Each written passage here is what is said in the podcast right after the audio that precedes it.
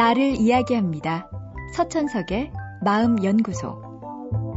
공포증은 상당히 흔히 볼 수 있는 증상입니다. 공포증을 갖고 계신 분들은 한결같이 이성적으로 생각해 보면 위험하지 않다는 건 알겠는데 그래도 너무 무섭다고 이야기합니다. 예를 들어 고소공포증이 있는 분들도 놀이기구가 그리 위험하지 않다는 건 압니다.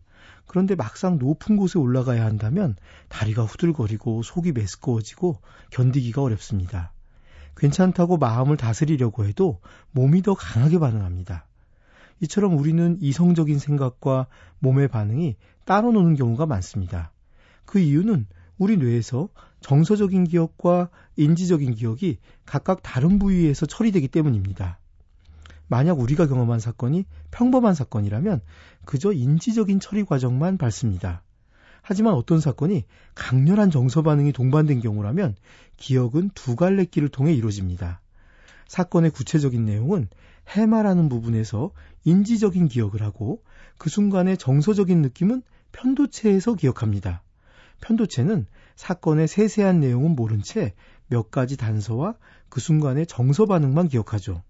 예를 들어 혼자서 올라간 소파 위에서 다리가 후들거리고 무서워서 주저앉은 경험을 한 꼬마 아이는 그 순간의 자세한 상황과 선후 관계를 해마에서 기억합니다. 그런데 해마의 기억은 시간이 지나면 되게 사라집니다. 하지만 그 순간의 두려운 감정, 다리가 떨리는 느낌, 위기감은 편도체에 오래 기억이 남아서 비슷한 상황이 발생할 경우 바로 느낌으로 되살아납니다.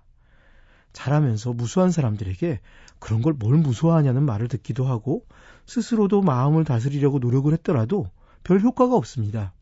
편도체는 감정뇌라서 이성적 사고에 영향을 받지 않는 독립적인 기억 장소입니다. 그러니 이성적인 사고를 통해 괜찮다고 말해봐야 별 소용이 없는 겁니다. 그럼 해결책은 무엇일까요? 가장 효과적인 방법은 동일한 상황을 다시 유도한 후 그 순간 다른 정서를 경험하게 하는 겁니다.